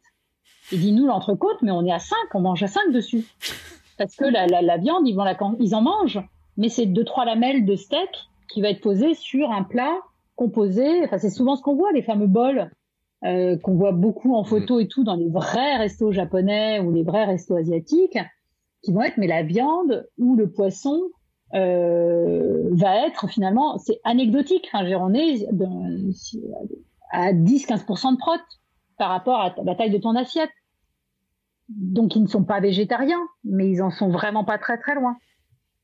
Et euh, c'est pour ça que euh, eux leur dire euh, mangez plus de viande, euh, ça n'a pas non plus tellement de sens parce que ils en mangent une quantité infime une fois par semaine. Ouais, mais c'est un débat qu'on avait, c'est, on avait discuté avec Steven Le Yarrick, justement, quand euh, au Népal, avec le dal, et puis ce qu'il disait aussi dans certains pays où il y a des, des mélanges de céréales, de légumineuses, etc., qui sont totalement différents. Complètement. Ah, mais ils sont, tu vois qu'il y a certains pays où c'est finalement beaucoup plus avancé au niveau de la nutrition que ce que nous, on, va l'être. Ça, c'est une évidence, ouais. Oui, c'est, euh, bah, oui, tu, pars en, Inde, euh, voilà, c'est un exemple typique, Népal, Inde et tout. J'ai passé une semaine euh, végétarienne, en fait. Parce que c'est la base et ça passe très très bien et tu te rends compte que tu peux tout à fait faire un effort. Ça, par contre, je suis, je ne suis pas végétarienne, je suis pas végane Mais je suis absolument convaincue qu'on peut tout à fait être sportif et sportif de très haut niveau en l'étant. Ça, ça me paraît. Euh, mm. il n'y a aucun problème. Il y a par contre, euh, ça demande de la réflexion. Ouais. Et absolument pas de l'improvisation. Voilà. Et Scott d'ailleurs le dit très bien dans son livre. C'est-à-dire que très vite, il a compris qu'il devait complètement adapter les quantités, par exemple, pour pouvoir euh, pour pouvoir continuer à faire les efforts physiques qu'il faisait. La quantité, euh, il n'y a pas qu'une question de calories, il y a une question de qualité de calories. Mm. C'est souvent ça aussi qu'il faut pas oublier. Tu ne peux pas raisonner qu'en calories. C'est pour ça mm. que par rapport, tu vois, à mes courses en étapes, je ne raisonne pas qu'en purement calories. Mm. Ce serait débile. Il faut, euh, enfin, voilà. Dans ce cas-là, si tu veux, je passe une semaine à manger que de la ligo. Bon, euh, sûrement, il y en a qui le font hein, en plus. Hein, J'ai les noms. Mais euh, c'est ça très bien, mais moi ça passerait absolument pas. Il faut que si tu veux, voilà, il y ait calories et qualité de la calorie. C'est là que ça demande de la réflexion. Mm. Surtout quand tu veux euh, supprimer. Euh, je suis, je, je, suis quasiment euh, dans les dans les dans mes courses en étapes aujourd'hui, je suis quasiment végétarienne. Mm. Alors c'est très paradoxal. Je suis quasiment végétarienne sur les plats en, en lyophilisé, mais vraiment, c'est-à-dire que euh, j'ai trouvé euh, parce que j'ai pas mal euh, testé. J'hésite pas non plus et je le dis souvent à, à, mettre un petit peu plus cher par plat, mm. ce qui est de l'ordre de 1 ou 2 euros de plus par plat. Ce que beaucoup se refusent à faire, alors que je dis toujours, c'est quoi? Ça fait, ça représente 20 euros de plus à la fin de la semaine, si tu veux, puisque c'est les, les plats du soir. Euh, quand tu vois ce que coûte un marathon des sables, t'es plus à 20 euros près, hein, franchement. C'est ce que j'allais te dire, oui. Autant même, grand. Donc voilà, et, euh, et j'ai vraiment identifié, il y a des marques britanniques, par exemple, c'est assez bizarre, mais c'est quand même le cas. Euh, je ne sais pas pourquoi, mais euh, voilà, en Angleterre, ils ont, euh, ils ont eu une, apparemment une grosse réflexion sur les plats lyophilisés. Et tu as des marques qui sont vraiment très intéressantes. Tu en as les pays nordiques aussi. Et tu as beaucoup de, de, de plats végétariens qui mm. sont euh, très très intéressants. Donc je suis très souvent mon plat lyophilisé est quasiment à 100% euh, végétarien. Mais je vais compléter mon apport en protéines parce que je suis dans le désert et qu'il faut que je fasse simple. Ça va être du, du bœuf séché. D'accord. Voilà. Que je vais euh, grignoter parce que je trouve bien et enfin que j'aime bien et tout. Bœuf séché, alors c'est pareil, je fais super gaffe. Donc à l'origine du bœuf, il se trouve que je vais faire un peu de pub mais il se trouve qu'on en a, euh, on, en a une fabrique euh, ici en fait dans, mon coin. Donc c'est du charolais bio euh, élevé. c'est voilà, je connais l'élevage qui fournit la, viande qui sert à faire les bœufs, le bœuf derrière. Donc voilà, au départ, c'est vrai que je faisais pas forcément très attention et j'avais tendance à acheter ça en supermarché. Aujourd'hui, quand même, je fais un peu plus attention à ce genre de choses. Donc voilà, c'est-à-dire que mes protéines animales sur un ultra de plusieurs jours, ça va être uniquement du bœuf séché. D'accord. Donc, euh, c'est pas une entrecôte, hein. C'est, je, tu vois, on en revient à l'entrecôte. quoi. c'est ouais, c'est des lamelles, donc, mais c'est euh, c'est trois quatre lamelles par jour euh, que je vais euh, rajouter euh, souvent dans la soupe miso justement que je mm. complète, que je fais réhydrater un peu. Voilà. Donc, mais le reste sera sera végétarien. Mais je me dis soupe miso, bœuf séché, donc il doit être salé aussi, j'imagine. Très salé. Ouais, ça fait une quantité de sel qui est qui est importante. Hein. Oui. Oui, mais du coup, ça me permet de justement de pas avoir à, à compléter et de pouvoir tourner à l'eau. Donc, euh, de, de, pas, en fait, ça me permet de euh, de ne pas avoir à porter de poudre qui pèse son poids mm. que je mets dans les bouteilles. Voilà. Donc c'est un rapport, tu vois, c'est ce que je te disais tout à l'heure, c'est-à-dire c'est la réflexion, euh, l'apport calorique. Mm. Donc j'ai besoin de sel, ça c'est une évidence on n'a pas le choix, on se déshydrate trop. de toute façon, il suffit de voir euh, l'état de nos t-shirts le soir. Enfin, ils sont blancs. Enfin, tu, le vois bien, quoi. Les sacs sont blancs et tout, donc il euh, n'y a aucun doute. On élimine, on perd vraiment beaucoup, beaucoup, beaucoup de sel. Donc il faut qu'on en, récupère quelque part. Je peux pas manger. Il voilà, c'est ça le problème. C'est-à-dire qu'il y a un moment, je peux pas. Donc les pastilles, je peux pas. Je peux pas manger un kilo cinq de noix de cajou. Mm. Euh, par jour. Voilà. D'abord, ça pèse son poids et je pourrais pas les transporter. Il y en a qui ont essayé. Hein. Il y en a qui ont essayé, je ne sais pas sûrement, mais tu vois. Donc c'est toujours le même truc, c'est un rapport poids, efficacité. La soupe miso, c'est des petits sachets. Tu je, je prends un petit sachet conditionné. Le poids est vraiment, euh, enfin ça fait un truc qui est léger, qui me permet de faire un litre de trucs de boissons un peu salées que je vais me faire euh, à l'arrivée de la course. Je rajoute, euh, voilà, je prends les algues et tout tout le temps. Donc les algues, trois, les, trois carrés de soja, enfin sec et tout que je mets là-dedans, et plus trois quatre lamelles de, de, viande séchée. Et ça me mmh. fait un plat complet qui est en soi très léger à transporter dans ton sac, mm. parce que c'est toujours ça la problématique, et qui va me réhydrater et va me permettre, et que je digère très très facilement à l'arrivée, à défaut d'avoir un McDo euh, dans du désert. Donc voilà, et tu vois, et ça, et surtout ça me, et oui, autre avantage aussi, c'est pareil, la réflexion que tu dois avoir, c'est pour te dire que c'est vraiment c'est compliqué tout ça. Mm. C'est que euh, donc ton plat de récupération, tu le prends à l'arrivée. Plus tu es lent, plus le délai entre ton plat de récupération et ton dîner sera court. Ouais mathématique. Euh, ceux qui sont, euh, voilà, les, ceux qui gagnent le marathon des sables sont en gros rentrés au camp à midi. Donc, euh, eux, non, tout le monde est là, donc eux, ils mangent vraiment. Si tu veux, ils feront pas, un, ils seront dans, ils appelleront ça un plat de récup, mais finalement, ils peuvent se permettre d'avoir un vrai repas puisque mm. Le délai qu'il va y avoir avant leur dîner sera un dîner normal. moi, je vais plutôt arriver vers 15 h voire 16 pour les mm. étapes un peu longues. Donc il faut quand même que je mange, parce que j'ai pas mangé depuis le petit déjeuner. Mm. Il faut quand même que je mange. Mais il faut pas que j'oublie non plus qu'à 19h, je remange. Donc tu vois, je n'aurai que 3 heures. Et beaucoup de gens font l'erreur d'avoir des pas de récup très lourds et euh, trop caloriques et trop mm. machin, et qui font qu'ils se retrouvent au-dessus de leur gamelle à 19h, parce qu'on se couche avec les poules, seulement attendez ça, et, euh, et ils n'arrivent pas à le finir, parce qu'ils n'ont pas assez faim. Mm. Donc finalement, ils vont jeter, vraiment, tu le vois, si tu traînes un peu sur, tu vois beaucoup de gamelles, ça arrive très souvent que les gamelles soient pas finies, tu vois. Et, et bah oui, mais ça fait pas le nombre de calories du coup que tu aurais dû avaler dans la journée. Et tu les auras pas. Tu vois, quand je te dis que c'est hyper, c'est hyper compliqué, que c'est des calculs, parce que tout va dépendre de ton appétit, voilà. Donc il faut trouver le plat de récup qui te correspond mieux, qui correspond à ton rythme et qui euh, et qui aura le, le voilà, qui sera idéal pour que tu puisses aussi manger derrière. Ouais. Et entre le petit déjeuner et ton plat de récup, là, quand tu arrives à 15-16 heures, tu dis, bon, j'ai pris mon petit déjeuner, et dans cette laps de temps, entre le petit déjeuner et ton arrivée, tu manges quoi? Bah justement, c'est là que c'est les graines. Donc c'est là que c'est euh, le... En fait, là pour le coup, sur les sur type de trucs, je vais avoir la même alimentation euh, que euh, que j'ai sur n'importe quelle course en montagne, ultra, machin où là, ça va être euh, des, des, des, graines en tout genre, euh, je me, des petites barres d'amandes. Alors dans l'absolu, il y a des euh, pâtes de fruits que j'aime beaucoup, mais ça, c'est vraiment quand je sais que les températures sont parce que là, la pâte de fruits et la chaleur ne marche pas. Euh, donc ça, c'est le seul truc où vraiment ça se sera la, la, pâte de fruits restera propre à la montagne, mmh. autre chose. Mais par contre, tout ce qui est barres d'amandes, alors là, c'est barres d'amandes Björk, la machin que j'achète au supermarché, là, un truc. Ouais. Ça, ça, se passe, ça passe très très bien. Euh, je peux avoir quelques barres de céréales un peu. C'est pas évident parce que euh, les céréales, les barres de céréales, il faut pas qu'il fasse trop chaud, je trouve. Ça a tendance à un peu assécher le palais et tout et te donner beaucoup envie de boire. Et ça, alors là, c'est pareil. Ce sera valable sur les courses où t'es pas limité en quantité d'eau. Ouais. Puisque les, les courses dans le désert sont limitées en quantité d'eau. Donc tu peux, enfin, t'as une quantité. J'ai jamais manqué d'eau, hein. On est bien d'accord, mais tu, tu, tu peux pas te, te boire un litre d'eau après chaque bar. Oui, c'est ce que je veux dire, parce qu'il y a des bars, euh, dont une marque auvergnate, hein, que, euh, oui, oui. Qui, moi, la, la barre, elle me donne soif, mais euh, voilà. incroyablement. C'est ça, en fait.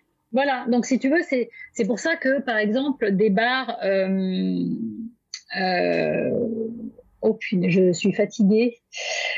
Euh, m'échappe, mais des, les bars qui sont pas des bars de céréales, euh, mais des bars qui sont plus pâteuses, vont être un peu moins. Et puis que tu manges en toute petite quantité, en fait, c'est toujours le même. Euh... Mm.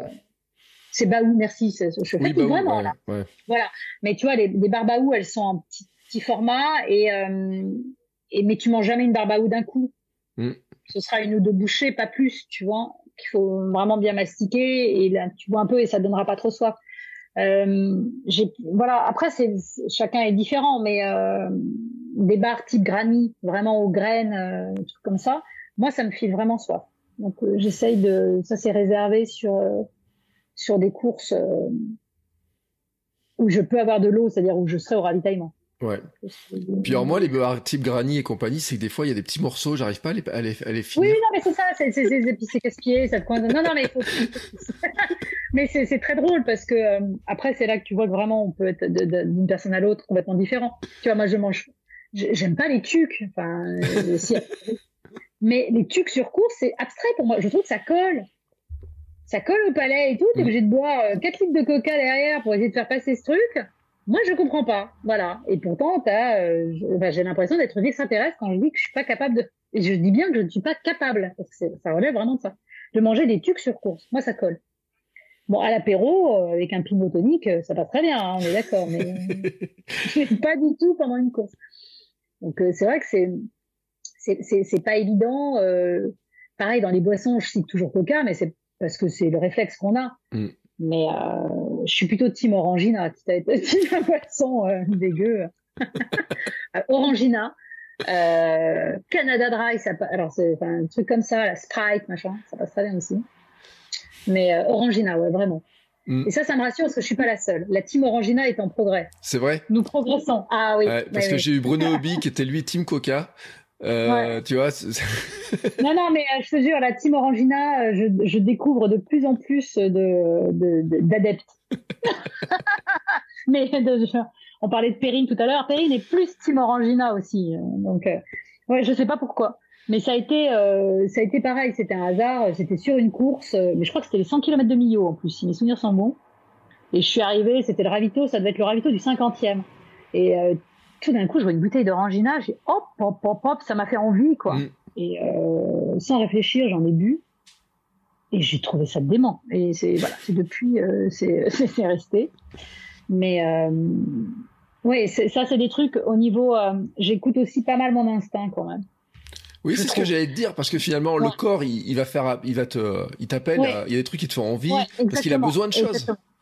Mais il y a vraiment des choses que, mais déjà, bah, de toute façon, on va, on va revenir au fameux Coca. Tu ne me verras jamais boire du Coca rouge, puisqu'on parle de ça, dans la vraie vie. Mm. J'aime pas ça. Donc euh, un peu quoi. Mm. Mais je, en course, ça me, ça me rend dingue. Donc euh, c'est vraiment une boisson que je ne bois absolument qu'en course. Vraiment. Euh, jamais dans, le quotidien, j'en bois et j'en buvais pas avant. La, découverte, ça a vraiment été sur ça.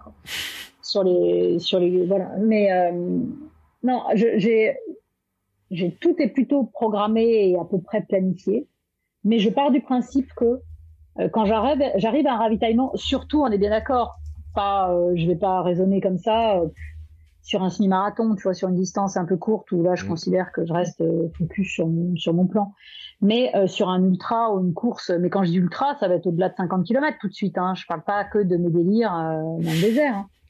Je, dès que j'arrive à un ravitaillement, s'il y a quelque chose qui me fait envie, mais mm. vraiment envie, je mange, j'en prends. Je me pose pas de questions. Je considère que vraiment mon instinct me trompe rarement. Et euh, j'ai euh, rarement eu de mauvaises surprises. Oui, c'est ce que j'ai demandé parce que toi qui es friande des petites histoires, parce que je t'avais dit, euh, j'avais adoré ton livre avec les petites histoires, etc. T'as plein de petites anecdotes. Est-ce qu'un jour il t'a trahi ton Alors, instinct? Non, c'est pas mon instinct qui m'a trahi. Euh, ma, mon plus gros échec de nutrition, je vais le raconter, mais euh, il est justement dû, il n'est pas dû à mon instinct. Et c'est la seule fois où je l'ai pas écouté. Ah et c'est pour ça que c'est marrant. Euh, c'est sur l'UTMB pour dire les, dire les choses. Euh, j'ai un, un, un, souci en fait, c'est que je pense comme beaucoup de gens, je mange pas assez assez vite. J'attends souvent d'avoir un peu faim pour commencer à manger au départ. Mm. Je pense que c'est l'erreur de beaucoup beaucoup d'amateurs, ce que ne font pas du tout les élites quand tu regardes. Ils ont un protocole, ils ont l'impression qu'ils bougent tout le temps. Mm. Mais euh, eux commencent à manger, euh, ça fait 30 minutes qu'ils sont partis, ils, ont ils commencent déjà à alimenter la machine, quoi. Et, euh, et donc moi, voilà, c'est mon souci, et ce qui fait que euh, bah, ça peut m'entraîner ou des, des petites hippos et des choses comme ça. Donc la dernière fois que je fais l'UTMB, là j'étais euh, préparée comme jamais, comme on dit. Je crois que c'est la, une belle prépa en UTMB que j'avais jamais fait de ma vie, parce qu'il m'est clairement arrivé de prendre le départ sans être de course, sans être vraiment prête, ça je, je le reconnais sans aucun problème. Mais celle-là, j'étais mais au taquet de chez taquet. Et du coup, bah, ça s'est vu. C'est-à-dire que euh, j'arrive, euh, on est au milieu de la nuit, euh, par rapport à mon, enfin mes horaires que je m'étais fixés, je suis largement en avance. Mm. Alors évidemment, euh, Kylian Jornet était tranquille hein, quand même. D'accord. Mais tu vois, enfin, j'étais vraiment large pour mm. une fois, alors que ce ravitaillement-là, l'année d'avant, euh, j'étais arrivé ras les fesses, quoi. Ça, avait, ça, je commençais à me bagarrer avec la barrière horaire à ce moment-là. Ouais. Donc là, je me dis, cette fois-ci, t'arrêtes tes bêtises, tu prends cinq minutes, tu t'arrêtes, tu manges, tu ravitailles. Je me pose et je vais prendre un foutu bol de soupe aux légumes et tout, euh, en me disant c'est la nuit, mange, t'as besoin de chaud, il va faire très froid, les pyramides calcaires, ça va être un enfer, machin. Et donc euh, je me pose et tout de suite je commence à manger ce truc et je sens que ça passe pas. Tu sais, enfin mon mm. instinct me dit que ça passe pas et je me suis forcée à le manger. Mm. En me disant arrête, tant pis, euh, t'as jamais faim, mais tu le payes, euh, donc le paye pas et tout. Sauf que ben ça n'a pas loupé. Je pense qu'il y avait certainement un petit truc à varier ou un tout, puisqu'on était plusieurs à vivre, à vivre la même expérience. On, mm. on, a découvert ça après coup. C'est des choses qui arrivent hein, euh, dans la vraie vie, euh, comme euh, partout. Et, et je pense que comme c'était de la soupe, on est d'accord, enfin lyophilisé, réhydraté là. C'était mm. pas évidemment que c'est pas le bénévole qui avait passé trois heures à couper les carottes, hein, donc je pense qu'on a dû tomber sur un mauvais sachet, certainement, et tout. Et parce qu'on est tous dans le même créneau, on est tous dans la même 30 minutes au ravitaillement, la même soupe. Donc voilà. Et, euh, et là, j'ai commencé à vomir mes tripes assez vite, c'est-à-dire c'était un, c'était clairement un, problème alimentaire, c'était pas, euh, c'était pas une gastro et tout. Je vais pas rentrer dans les détails, mais euh, j'ai fait un peu de médecine, donc les types de vomissements sont différents en fonction de la pathologie. là, il y avait aucun doute possible sur le type de vomissement que j'avais. Et voilà. Et du coup, bah, ça a donné que bah, je me suis déshydratée, j'étais incapable de manger et, euh, et je suis arrivée à Courmayeur à l'agonie et que euh, et que bah, j'étais déjà en déshydratation alors qu'il faisait très très chaud. Euh, bon bah voilà, j'ai mis le clignot. Donc c'est une des seules fois, c'est-à-dire euh, aujourd'hui, c'est mon plus gros regret, c'est tout ce que tu veux. Enfin, c'est la seule course où je, je c'est le seul abandon que j'ai mauvais. Mmh. Parce que je me dis que j'aurais écouté mon instinct à ce moment-là, je t'aurais reposé la cuillère, je partais en mangeant deux barres et peut-être que bon après tu peux, tu refaire le match, hein. Mais c'est évident que voilà. Donc c'est pour ça quand je dis ton instinct te fait dire te force jamais. S'il y a un truc même qui te fait envie, t'essayes, tu te rends compte bah non ça passe pas, tu le fais pas. S'il y a un truc que tu avais prévu de manger et qui passe pas, tu le manges pas, tu changes. Vraiment écouter son instinct parce que je pense que euh, sur le type de course que je fais, euh, il est il s'exprime pas par hasard. Mm. Donc j'ai pu manger, tu vois, euh, j'ai pu manger euh, des, des, des, fruits, des pastèques, des trucs comme ça sur des courses, euh, des trucs que je mange jamais, enfin que j'aurais pas l'idée forcément de manger et tout, mais qui sont toujours très très bien passés finalement. Quoi. Alors qu'on te dit qu'il vaut mieux éviter les fruits en haute dose, ça peut entraîner des diarrhées, des machins, rien entraîné du tout, c'était juste super. Donc ouais, non ça, je, vraiment, je, je pars de ce principe. L'instinct, L'instinct prime. L'instinct prime. Eh ben, c'est une belle, euh, c'est une belle conclusion. Alors, j'ai quand même, euh, tu sais, moi, dans ce, dans ce podcast-là, on a quand même une petite question. C'est est-ce que tu as un petit plat euh, Bon, on a parlé des, du McDo, on a parlé des frites, des choses comme ça. Est-ce que tu as un petit plat quand même, tu sais, qui, par exemple, après une sortie longue, en plein hiver, un peu boueuse et compagnie, un truc comme ça, ou qui te réconforte, un petit plat qui te, qui te fait plaisir plus qu'un ah, autre? Ouais, non, bah là, là pour le coup, euh, ouais, moi quand je, je faisais l'allusion au riz sauté, des trucs comme ça, j'ai un côté euh, très, j'adore la nourriture asiatique, mm. et ouais, je fais très souvent des euh, des wok, du riz euh, que je que je fais sauter parce que je le préfère comme ça. Donc oui, très souvent mes plats de récup, moi ça va être très souvent à base de riz. Je suis euh, très très riz. Et, et je, c'est un riz, j'y mets tout, comme on dit. J'y mets plein de trucs. Mm. Et, euh, et, une giclée de sauce soja pour le sel et c'est parti mon kiki. toujours ce fameux sel. Euh, ouais, ouais, toujours pour récupérer la, le, le, sel. Non, non, mais euh, je suis bretonne, de toute façon je fous du sel partout. Mais vraiment, le, ouais, tout ce qui est risotté et tout, euh, oh, il y avait, euh, pareil, tu as un souvenir, c'était la Maxi Race en Chine, où à l'arrivée, ils avaient, il fallait voir, faut aller voir sur mon blog la photo tu tapes Maxi Chine euh, sur mon, sur mon blog et tu te trompes sur les photos à l'arrivée. Il y avait des wok, il y avait des cuisinières qui étaient là et qui faisaient sauter du riz ou des pâtes, enfin les wok euh, asiatiques quoi, hmm. en plat d'arrivée. Oh mais attends, mais j'ai cru que j'allais jamais partir moi. et donc voilà, donc ça tu vois ça, ça c'est un truc que j'adore. Ouais. Et tout simplement un riz sauté avec plein de choses dedans. des petits légumes, des trucs comme ça. Et pas, pas forcément de protéines animales, tout dépendra, mais ça peut, il peut y avoir trois cubes de jambon quand même. Voilà. Ça, c'est mon. Donc, tu vois, finalement, c'est assez, assez sain. Assez sain. Et puis, après, c'est pas très étonnant parce qu'il faut dire que. Alors, je ne sais pas combien tu écrit de livres. Bah, plusieurs. Ouais, un bon paquet. Moi, je ne sais plus. Ouais, ouais. Euh, on va en dire un mot quand même parce que euh, pour ceux qui voudraient. Alors, j'avais dit dans le podcast dans Kilomètre 42, les livres, euh, ton livre sur les petites histoires, c'est un régal parce que ouais. c'est plein de petites anecdotes pour ceux qui, euh, qui aiment tes petites anecdotes, tes histoires. C'est pour ça que j'étais content tu nous sors une histoire sur sur Scott Jurek quand même. euh, c'est là vraiment c'est donc c'est court toujours hein. Ouais, court toujours et qui est en livre de poche en plus maintenant, donc en plus qui est pas cher. Achetez-le euh, chez Pocket. Et puis, euh, non, en fait, en ce moment, ce que j'ai toujours euh, en librairie, parce que c'est pareil, j'ai sorti des livres mais qui ne sont plus, qu'on ne trouve plus, enfin, ou d'occasion. J'ai j'ai un livre bah, qui s'appelle Marathon des sables et autres déserts ultra, qui est donc vraiment un livre que j'ai voulu à la fois donc tu retrouves mes récits et, et, justement des débriefs derrière, de conseils et tout, de toute mon expérience, toutes mes expériences mm. euh, sur les différents terrains et tout, tout ce qui est euh, gestion, mais pas que de l'alimentation, là évidemment, hein, du matériel et des choses comme ça, toutes mes expériences, toutes mes erreurs euh, que j'ai pu faire aussi et qui qui fonctionnent bien. Je suis d'or édition et euh, j'ai souvent des retours, enfin beaucoup de gens qui préparent justement le marathon des sables, des choses comme ça, l'achètent et après m'envoient des petits messages pour avoir des petits points de confirmation, des choses comme ça. Je fais beaucoup de SAV avec ce livre et ça c'est très sympa. Et euh, j'ai la Bible du running au naturel, donc euh, qui était un sujet. Alors là, c'est une vraie Bible hein, pour le coup. C'est un très gros livre que chez les éditions euh, euh Le Duc, qui est toujours en, en, librairie. Et ça, c'est un, c'était un très gros projet parce que justement, même si je suis vraiment pas parfaite j'ai quand même, comme beaucoup de gens, entamé une réflexion mm. là-dessus.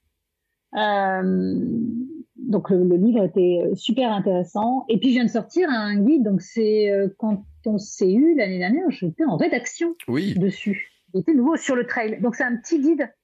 Euh, c'est un petit guide de trail qui est vraiment destiné aux débutants. Donc tu vois. Hop. Oui, je viens de voir qu'il sort, il est sorti en avril, hein, celui-là. Ouais, voilà, il vient de sortir et euh, c'est chez Vagnon Aventure. Et là, c'est vraiment, je suis partie du principe, c'était, c'est, super parce que là, pareil, ils m'ont laissé euh, libre de, de, de, de, raconter ce que je voulais. L'idée était très simple pour moi, c'est je le livre que j'aurais voulu lire quand j'ai débuté le trail. Mm. Donc, c'est vraiment euh, les bases pour éviter les bêtises quand on débute et tout. Enfin, j'espère au maximum donner un maximum de conseils. Euh, c'est pas du tout destiné. Euh, je rêve de finir l'UTMB. Euh, on est d'accord. Enfin, c'est vraiment euh, destiné aux, débutants. Et c'était euh, c'était dans la droite ligne d'un des livres que j'avais acheté, j'avais écrit pour moi sur pareil pour débuter le running. Ouais. Très souvent, j'avais eu comme commentaire de personnes, de lecteurs, c'était ces livres que j'aurais aimé lire quand j'ai débuté. Donc voilà, j'ai essayé de reproduire la même chose avec le trail. Voilà. Donc, tu vois, je m'occupe toujours. Euh, les livres sont vraiment. Euh... Après, j'en ai un sur l'arrêt du tabac avec le sport, mais je pense que là, on va avoir peut-être perdu un peu les auditeurs. Ce qui est mon autre dada, énorme, euh, depuis depuis pas mal d'années. Et, euh, et voilà, j'ai la chance de pouvoir écrire des livres. C'est mm. vrai que c'est toujours génial. Alors maintenant, bien sûr, euh, pour conclure, alors bien sûr, c'est une période euh, un peu spéciale sur les courses, hein, mm. c'est difficile de dire, mais est-ce que tu as quand même une petite idée, un truc qui te trotte, euh, une envie,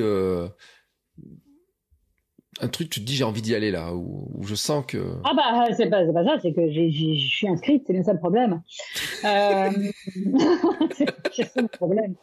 Bon, déjà, les, la, la, prochaine, le, le, prochain vrai objectif, euh, il est très très court, puisqu'il est début juillet et que je retourne à Verbier pour mm. euh, le trail Verbier Saint-Bernard, qui est une de mes courses préférées, qui est une des très rares courses que je refais. Mm. Parce que euh, comme j'ai la chance de pouvoir en découvrir des nouvelles destinations, c'est pour ça, je, comme je dis souvent, j'ai des courses pro et des courses perso. Et euh, Verbier Saint-Bernard est très clairement aujourd'hui basculé dans la course perso. Mm. C'est un vrai bonheur. J'adore cette course, j'adore les organisateurs, j'adore le, lieu et, euh, Et euh, chaque fois, voilà, j'y retourne. Donc l'idée de pouvoir sortir de cette crise qu'on vient de traverser en, en retournant à Verbier me, me réjouit au plus haut point. Alors, sur quelle distance tu toute ta ligne Ah bah, je suis sur la traversée. Ah bah, la X Alpine, par contre, j'ai compris que c'était pas pour moi. Et puis alors, surtout, d'autant plus que euh, là, vu les conditions, euh, la X Alpine, euh, c'est un monstre qui se prépare énormément et très sérieusement. Et j'ai jamais été dans des conditions pour pouvoir mm. la préparer sur le terrain, enfin sur un terrain correct et tout. Hein. Ouais. Enfin, on sort quand même de, de, de, de trucs compliqués. Moi, je suis, suis quelqu'un qui a respecté le confinement. Hein. Donc la X Alpine, c'est 111 km. Donc c'est mort. Et la traversée, c'est 73. Voilà, donc bon, on va pas dire que c'est moins et que c'est plus facile. C'est pas ça, c'est qu'en fait aussi il y a une question de barrière horaire. Elles sont un peu plus euh, souples. Hmm. Pour, euh... enfin, je te dis ça maintenant, je vais peut-être me prendre une tôle finie. Euh. Mais bon, voilà, sur le papier, je l'ai déjà faite et j'ai fait la première édition de la traversée que j'avais adorée et, euh... et donc je sais que voilà, elle est un peu plus large, un peu plus souple au niveau des barrières et donc devrait me permettre avec un peu de chance de pouvoir voir la ligne d'arrivée et puis de, de, pouvoir reprofiter des paysages incroyables de cette course. Et normalement, donc, je suis sur la Swiss Peaks euh, Trail euh, le 360 début septembre, et c'est là que ça se complique. Parce que euh, clairement, c'est le projet de mon année. Mm. Voilà. C'est, je dirais bien que c'est le projet de toute une vie à ce rythme-là. Et, euh, et, donc voilà, le, le, le gros problème, c'est que euh, bah, entre le moment où je me suis engagée, euh, je me suis mise là-dessus, on a été reconfiné, euh, tout ce genre de choses qui font que rien de ma prépa n'a pu se dérouler correctement. Donc aujourd'hui, très honnêtement, j'en suis à un stade où je me pose la question, voilà, de si. donc je pense que Verbier va être un bon test, justement et euh, mais c'est, ça reste un 360 qui est un monstre absolu euh, à gérer et euh, qui doit se respecter comme il l'est. Et ouais. Mm. Donc je, je, suis à cette phase aujourd'hui de vraiment de réflexion, de me dire est-ce que est-ce que je est-ce que j'y vais ou parce que je ne je vois pas où est l'intérêt d'aller me un échec, ça m'intéresse pas. Euh, je, je, quand j'essaye de prendre le départ d'une course, surtout quand c'est une course comme ça qui me tient à cœur et tout, qui compte pour moi, euh, j'essaye de mettre toutes les chances de mon côté d'en voir le bout. Parce que voilà, on sait que c'est quand même quelque chose de très compliqué, donc euh, et voilà. Donc là, c'est vraiment aujourd'hui euh, une question que je me pose si j'y vais, si je demande pas l'organisation un report l'année prochaine, si je demande pas un décalage sur une distance dans ce cas-là plus raisonnable et je me fais euh, justement juste le 100 et euh, pour au moins voir une partie du parcours. Vraiment, je suis vraiment à ce, stade-là de réflexion aujourd'hui. Ouais. Alors pour ceux qui, euh, qui sont là en train de courir, qui se rendraient pas trop compte, je suis allé sur le site. Donc il y a 367 km, ouais, 26 000 de D+. Oh, bah, ça ne veut plus rien dire à ce stade-là. euh, temps du premier 70 heures, temps du dernier 156 heures. Donc euh, là, j'imagine, ouais, enfin vraiment, on n'y va pas les mains dans les poches. Euh... Non, mais c'est ça. Et, et, tu vois, sur les projections que j'avais faites et tout, moi j'étais sur une base de 150 heures. Mm. Mon plan de route est sur 150 heures. Et euh, donc voilà, je sais au moins où je, je mets les pieds, mais euh, mais voilà, je, je connais aussi. Enfin, c'est-à-dire que je, je, je sais ce que ça représente, quoi et euh, de manque de sommeil, de, de, de, de, gestion du dénivelé, de tout ce que tu veux. Et, euh, et même si euh, beaucoup me disent, oh, mais t'as de l'expérience, t'as de l'expérience, j'ai de l'expérience, rien du tout. Enfin, c'est complètement autre chose. Et voilà. Et, et passer juillet et août intégralement en montagne pour ne me faire que ça, il se trouve que quand même, d'abord j'ai un métier, déjà, et j'ai une famille aussi, et, euh, et, voilà quoi. Donc je peux pas être absente deux mois total, enfin mm. complet. C'est absolument pas possible matériellement. Donc euh, voilà, j'en suis là. C'est vrai que a cette année a été une année qui on a joué un peu de malchance et rien ne s'est passé comme prévu. Parce que moi j'avais, tu vois, j'avais ne serait-ce qu'un planning de course mm. préparatoire. J'avais tout prévu. C'est un projet qui s'est monté de l'année fin d'année dernière, moi euh, fin septembre l'année dernière. Donc j'avais tout mon planning de cours cette année préparatoire, machin. J'avais, franchement, j'étais, j'étais bien hein, sur le papier. on était bien là, on était chaud bouillant. Tout, bah, tout est tombé à l'eau, évidemment, puisque toutes les courses préparatoires déjà, enfin, j'ai 70% des courses préparatoires qui ont disparu. Mm. Donc euh, voilà, c'est une réalité. Donc c'est vrai que c'est pas ça. Voilà, voilà, j'en suis là. Eh ben, on va suivre ça avec euh, attention, hein. hein, en tout cas, parce que en plus, on peut dire, on peut te suivre euh, Instagram, ton blog, bien entendu, parce que tu es une blogueuse. Ouais, ouais. Bah oui, oui, moi je suis encore de la vieille école, hein. J'écris, j'écris des textes. Puis comme je le dis souvent, j'aime pas les selfies, hein. alors donc mettre ma tête sur Instagram à longueur de journée, c'est pas mon truc. Donc oui, le blog reste reste mon bébé que j'aime bien raconter mes petites histoires. Puis un peu de tout, hein. franchement, le blog, c'est plein de choses. Hein. D'abord, c'est un blog euh, multisignature, on est trois à écrire dessus déjà, donc ça aide. Et, euh, et puis ça part un peu dans tous les sens.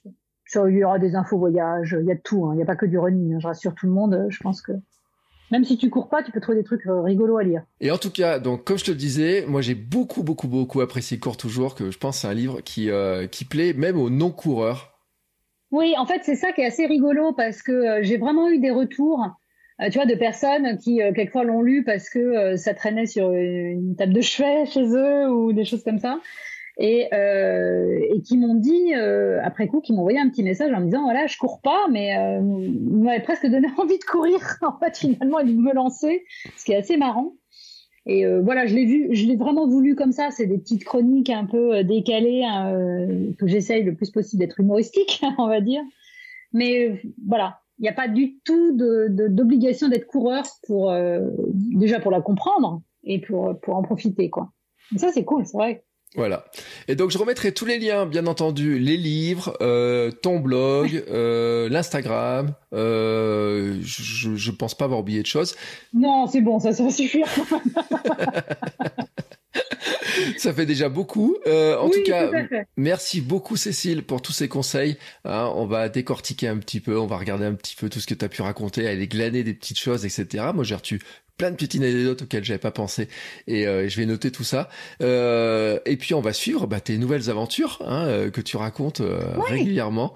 Et je te souhaite bah, des belles prépas, des beaux, des belles courses si tu peux les faire. Et puis je suis sûr aussi après tu auras des beaux objectifs derrière, toujours une petite idée derrière la tête pour euh, oh oui, il y en a, il y en a découvrir plein de nouvelles choses. encore. Bah ouais, j'espère. Et ben on va suivre ça avec attention. Encore merci pour le temps que tu as passé avec nous et pour tous tes conseils. Et nous, on se retrouve très bientôt pour un nouvel épisode avec euh, et ben notre euh, aventurier, notre sportif qui va nous décrire comment lui aussi il s'alimente, comment il voit tout ça, tous ces sujets-là qui sont, comme tu nous l'as dit, hein, ça s'invente pas. Il y a des trucs quand même qui se testent et qui sont plus complexes qu'il y paraît. Allez, je vous souhaite à tous une très très belle euh, fin de journée et on se retrouve très bientôt. Ciao ciao. Ciao. Voilà, c'est fini. Mais si vous êtes encore ici, c'est que vous avez adoré cet épisode. Alors aidez-nous à faire connaître ce podcast en le partageant par exemple sur Instagram, at podcast sport et nutrition, et en laissant votre avis et note 5 étoiles sur Apple Podcast. Ça nous aidera beaucoup, beaucoup, beaucoup à faire connaître le podcast. Merci beaucoup et à bientôt pour le prochain épisode.